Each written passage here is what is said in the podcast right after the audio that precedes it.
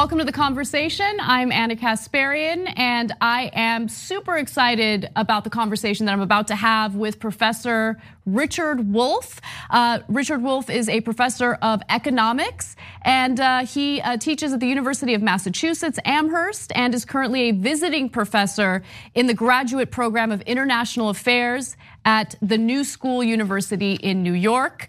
Uh, he has written several books, including Understanding Marxism. This is going to be a huge part of our conversation today. And I just want to say thank you for joining us today, Professor Wolff. It's my pleasure. Glad to be here.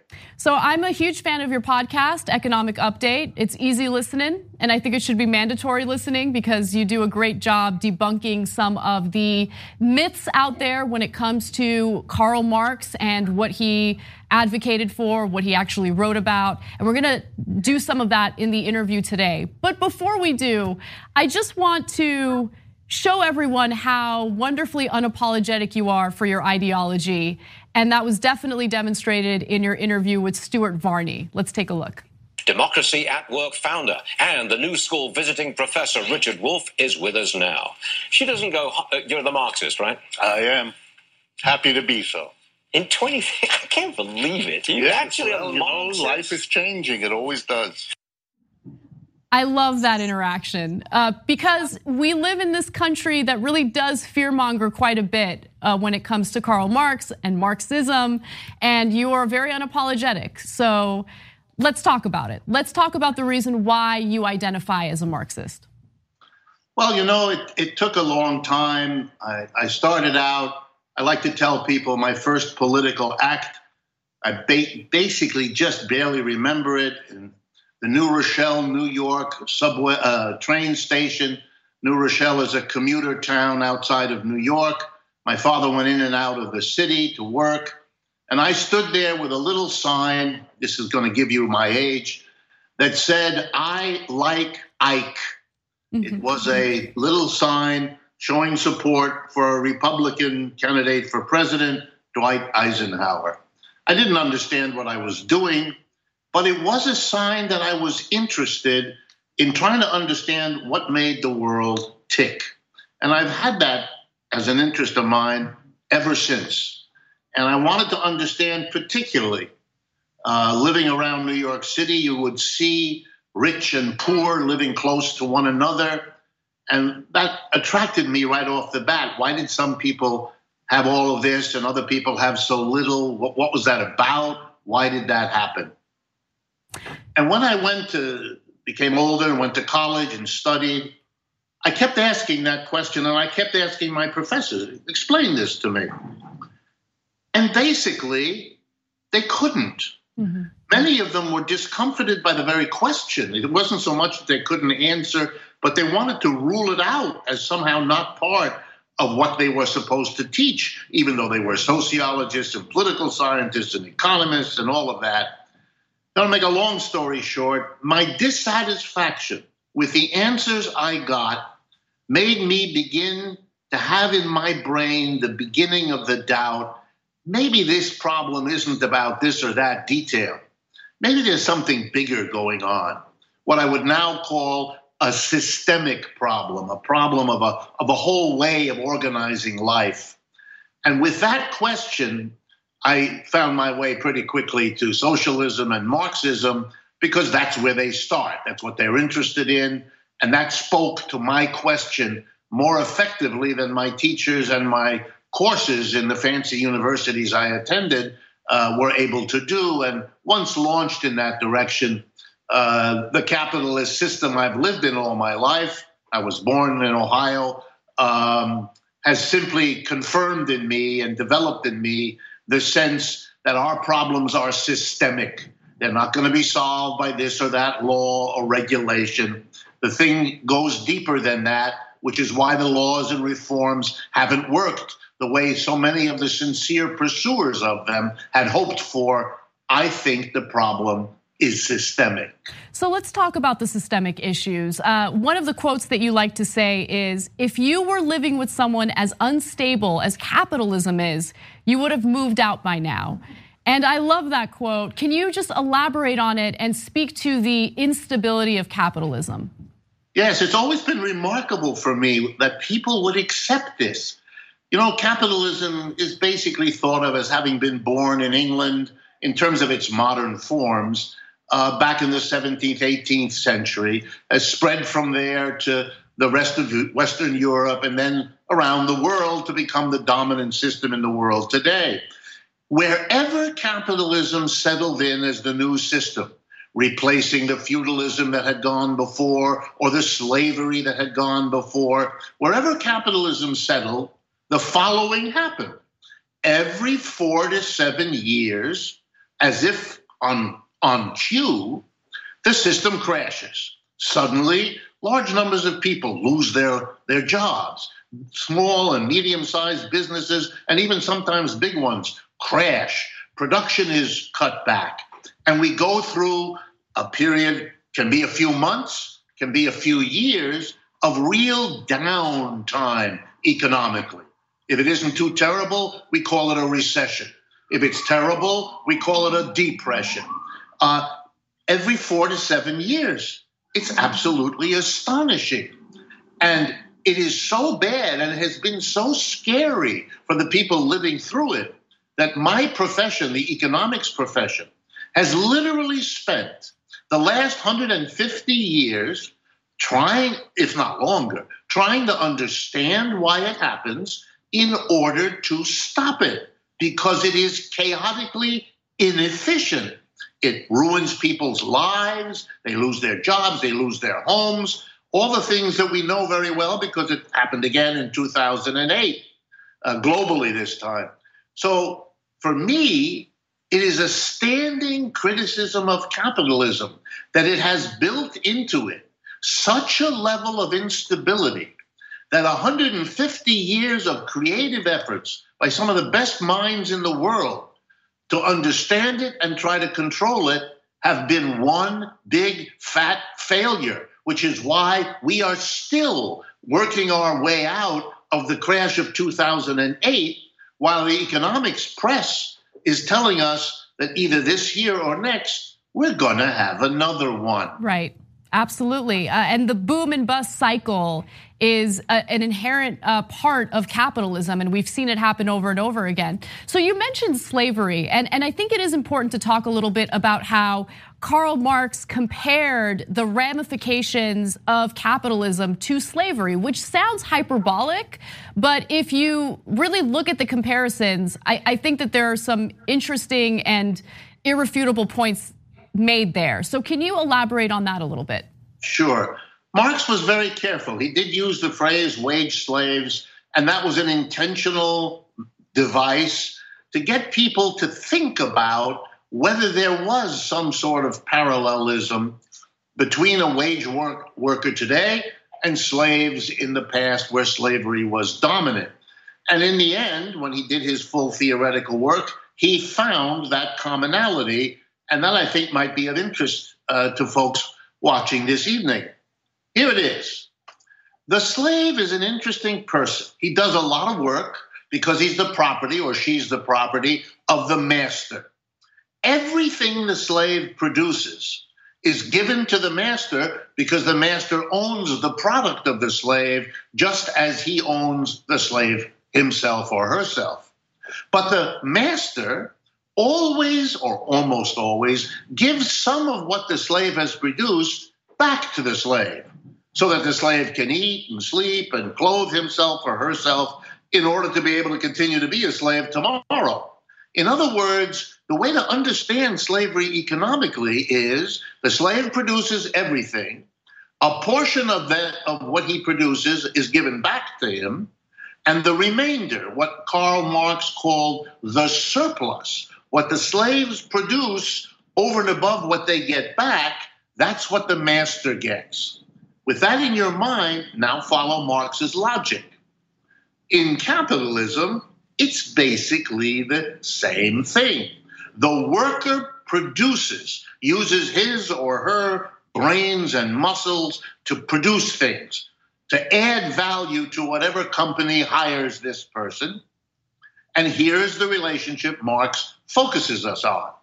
Whatever the employer pays you, let's say $20 an hour, That's only going to be a job you're going to get if the following is true.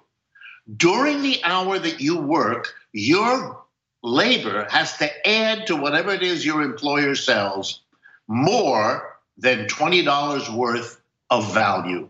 Why? Because otherwise, there's nothing in it for the employer to hire you. Mm-hmm. Well, when the dust settles, when you understand what I just said, look how similar it is to the slave. The employee, the worker, the salaried wage worker, whatever, is producing more than they get back in a wage just like the slave, produced more than what they get, got back for their upkeep. So the systems are very parallel. The rules are different, the names we give them are different, but the notion of an economic system in which a minority, masters relative to slaves, employers relative to employees, a minority pulls from the majority a value, a quantity of output greater than what is given back to that majority for their own sustenance. And therein lies what Marx called exploitation, but a fundamental inequality that creates a minority at the top and all the rest of us looking up. Right. I mean, there's still a ruling class. It's just that this has been rebranded and repackaged as something that leads to so-called economic freedom. But how is this economic freedom when the system is specifically systemically flawed and, and created in a way that keeps, you know, the the economic inequities uh, that we're seeing today. Uh, so let's constantly reproduce. Right. That, that's what I mean by systemic. The system reproduces. When you give the surplus to the employer, he then uses it to hire more workers, to get fancier machines, to become even more successful in pulling the profits out of that surplus that his workers produce for him, just the way slaves produce that standard of living we admire uh, in certain southern plantations to this day. So I, I want to ask you one more question about Marxism, and, and this is really setting the stage for what's happening in, in current events and politics. And I want to ask for your thoughts on a few presidential candidates. But one final question about Marxism is the misconception of what Marx wanted or what Marx viewed as solutions to these systemic ills. Because there are some Marxists who have um, interpreted interpreted him, and I think wrongly so, as a supporter of state-sponsored capitalism, right, where the government controls the means of production. But that's not really anything he's ever written about. Am I correct? Yes, you are. I hasten to add, you know, Marxism spread. Marx died in 1883. That's really only 140 years ago, roughly. Um, and his ideas spread across the world to every country on earth, to people in completely different stages of economic, cultural, political development. Of course, there would be different interpretations of what his writings meant. Just like when Christianity spread across the world, you got different churches with their different readings of the texts, etc., etc. So there are different interpretations of Marx, but mine for sure is one that says A, Marx never wrote a book about or even an article about the state. He wasn't interested in the state. For him, the state is a creature of the society underneath it. And therefore, the thing to understand, even if you're interested in asking why a state does or doesn't do something, the answer is found in the social conditions and, in Marx's view, in the economic conditions underneath holding up that state. So for me, what Marx is focused on, above all, is production. The enterprises, the farms, the factories, the stores, the offices, where the work gets done. And there, he says, lies a relationship, a structure that shapes everything else in society. And that structure, as we've already discussed, is one in which a very small number of people the owners of the business, the board of directors in a corporation, they make all the basic decisions what to produce, how to produce, where to produce, and what to do with the profits that everybody has helped to produce. Those decisions are made by a tiny group of people. And Marx's argument was in that inequality and in that obviously undemocratic way of organizing production lie the seeds of an undemocratic politics and the seeds of the social problems that good people have been trying to solve for a long time. So let's talk a little bit about proposals coming from Democratic presidential candidates. I was listening to your interview with Michael Brooks on the Michael Brooks show, and you talked about universal basic income, which I think a lot of progressives believe is a progressive policy proposal, but you have objections to it. So let's toss to the video, and I want to get uh, your reaction to UBI uh, and why you have an issue with it. Take a look. It's like how I feel when I see someone on the street with all the homeless we have in New York now reach into his or her pocket and take some change and give it to them. It's a nice moment. I, I like it. Right. But as a way to deal with this problem, I'm horrified. I, I just, I can't get over it. So why are you horrified? Why is universal basic income a bad solution to the economic inequity that we're seeing today? Well, let me be careful here. I'm in favor of things that begin to produce less inequality in our society than we already have. How could you not be? That's what I meant. Well, of course, I'll give someone who's sitting on the street who needs something, I can give them money out of my pocket that I don't need anywhere near as badly as they do. So I, am not against these things. But what I do really mean is they don't solve the problem. Because when you're done giving somebody something, they're still in need, and you're still in the position of being able to give or not, as most of our fellow citizens do. Universal basic income is an attempt to deal with something very unfair in our society, and for that, I support it. But as a solution, no. And let me let me explain in a couple of ways. First, if you're going to give income without work to a large number of people who are not structurally part of the economy, you're not going to overcome the split between those who do the work and those who live off the labor of others. And that's a very dangerous relationship, which the whole history of the human race seems to me to have taught us, whether it takes a slave form or a feudal form or a capitalist form. I've always tried to teach my students that when technology makes it possible for less labor to get the same output. That's what I would like to see. I would like to see the new machines requiring less labor be handled as follows not in the capitalist way, which is to fire half. Let's suppose you have a machine that's twice as effective. So you fire half your workers because you don't need them, since the machine will remain will make the remaining half twice as productive as they were before and it's capitalism, so you just fire them and it's their problem. I would like to see a different solution. Bring in the machinery that makes us twice as effective and cut everybody's workday into half. I, Gets the exact same result. Mm-hmm. But here's technology helping people have a freer life, which is the majority of workers, versus having a minority get more profit. There it is. There's the systemic problem. I don't want to leave these decisions, these allocations in the hands of the few people because, as they have shown us for time immemorial, if a small number of people control the economy, they will make it work for them long before they make it work for everybody else. If you want an economy that works for all the people, you've got to put all the people in charge. There's no shortcut to that. But how do we accomplish that? Because this idea of using automation as a way of freeing up workers' time, you know, not firing them, not cutting their wages, but just uh. freeing up their time so they can live and actually enjoy their lives. It sounds wonderful. I love it. But how do we accomplish that? I mean, certainly we can't do so under this system, but how do we accomplish a system where that's even possible? Oh, there I think Marx is extraordinarily helpful to us because he pointed, and he didn't do more than point because you know he lived a, a life wasn't that long. He did the best he could. He published a lot, but there were a lot of topics he never got to. He Even made an outline early in his life, so we can see what he got to and what he didn't. Well, here is what he pointed at, and what I mean by systemic.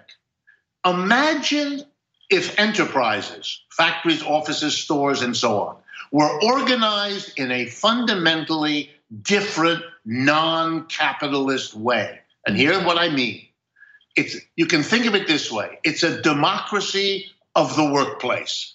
All the people who work in an enterprise, whatever it is, one person, one vote. Whatever they do, they are part of the community that is engaged in production. Mm-hmm. They democratically decide what to produce, how to produce, where to produce, and what to do with the revenue, the product they've all helped to produce. Here's what I can assure you no way would such an arrangement lead to the Jeffrey Bezos phenomenon. Mm-hmm. It's not going to make one or two or three executives billionaires while everybody else is worried about how they can get their kid through college. That's not going to happen. They're not going to allocate the work. They're not going to allocate the fruits of the labor in, in anything like the inequality we have now. And that's a way of locating in the core of the economy the kind of human relationships in the daily job that will really make the democracy real. We always wonder in America why people don't vote, why they don't take the democratic process seriously in their political life, in their communities. Well, the answer is very clear from Marxism. You're not going to get that kind of political behavior because in the daily life at the workplace, where everybody who's an adult and able mentally and physically spends most of their life at work mm-hmm. is a place where democracy has been excluded, where a tiny number of people make all of the decisions, and where we all have to live with the results without participating. That's the opposite of democracy. And I think if we had a system that was built in this alternative way, if as a nation we dared even to discuss and debate this rather than pretending there are no alternatives, I think we would take a giant step towards doing something about these problems much more fundamental than the adjustments here and there uh, that people mostly talk about. Well, Professor Wolff, unfortunately, we're running out of time. I have a billion other questions to ask you, and I hope that you will return so we can uh, have more conversations on this. But I will ask you one final question. For those who are persuaded, they're convinced, what can we do to push toward this type of system? What kind of action items would you recommend? Well, the first thing would be to make our politics diverse. You know, we've been struggling for years in this country to make ourselves religiously diverse, ethnically diverse, gender wise diverse, and all the rest. But we are not yet willing or daring enough to make ourselves conceptually diverse. Nancy Pelosi answered a young man's question a few years ago about capitalism and socialism by looking confused and saying, We're all capitalists. exactly. The two parties are different interpretations of how to strengthen, support, and promote capitalism. I have no problem with that. What I do, though, think is a tremendous disservice to America is not to have a political party, either one of them or a new one that begins to say there are alternatives. Here's what they look like. Here's how we might get there so that there could finally be a conversation in the United States that is broader than how best do we manage capitalism and opens the question of the diverse systems that actually are out there that we ought to be able to discuss and decide among. Professor Wolff, thank you so much for joining us today. It was an absolute pleasure, and I encourage everyone to check out Economic Update. It's a very great pod podcast. And I love when you uh, compare some of the industries here in the United States, including the airline industry, to how things have been done differently in other countries, uh, in other systems. And it just, I think, debunks a lot of the misconceptions that people have because of the fear mongering uh, on socialism. Again, thank you for joining us. I really appreciate it. Thank you for the opportunity, and I would be glad to continue it in the future. Thank you. All right, thanks for watching. Uh, we will be back with the post game show.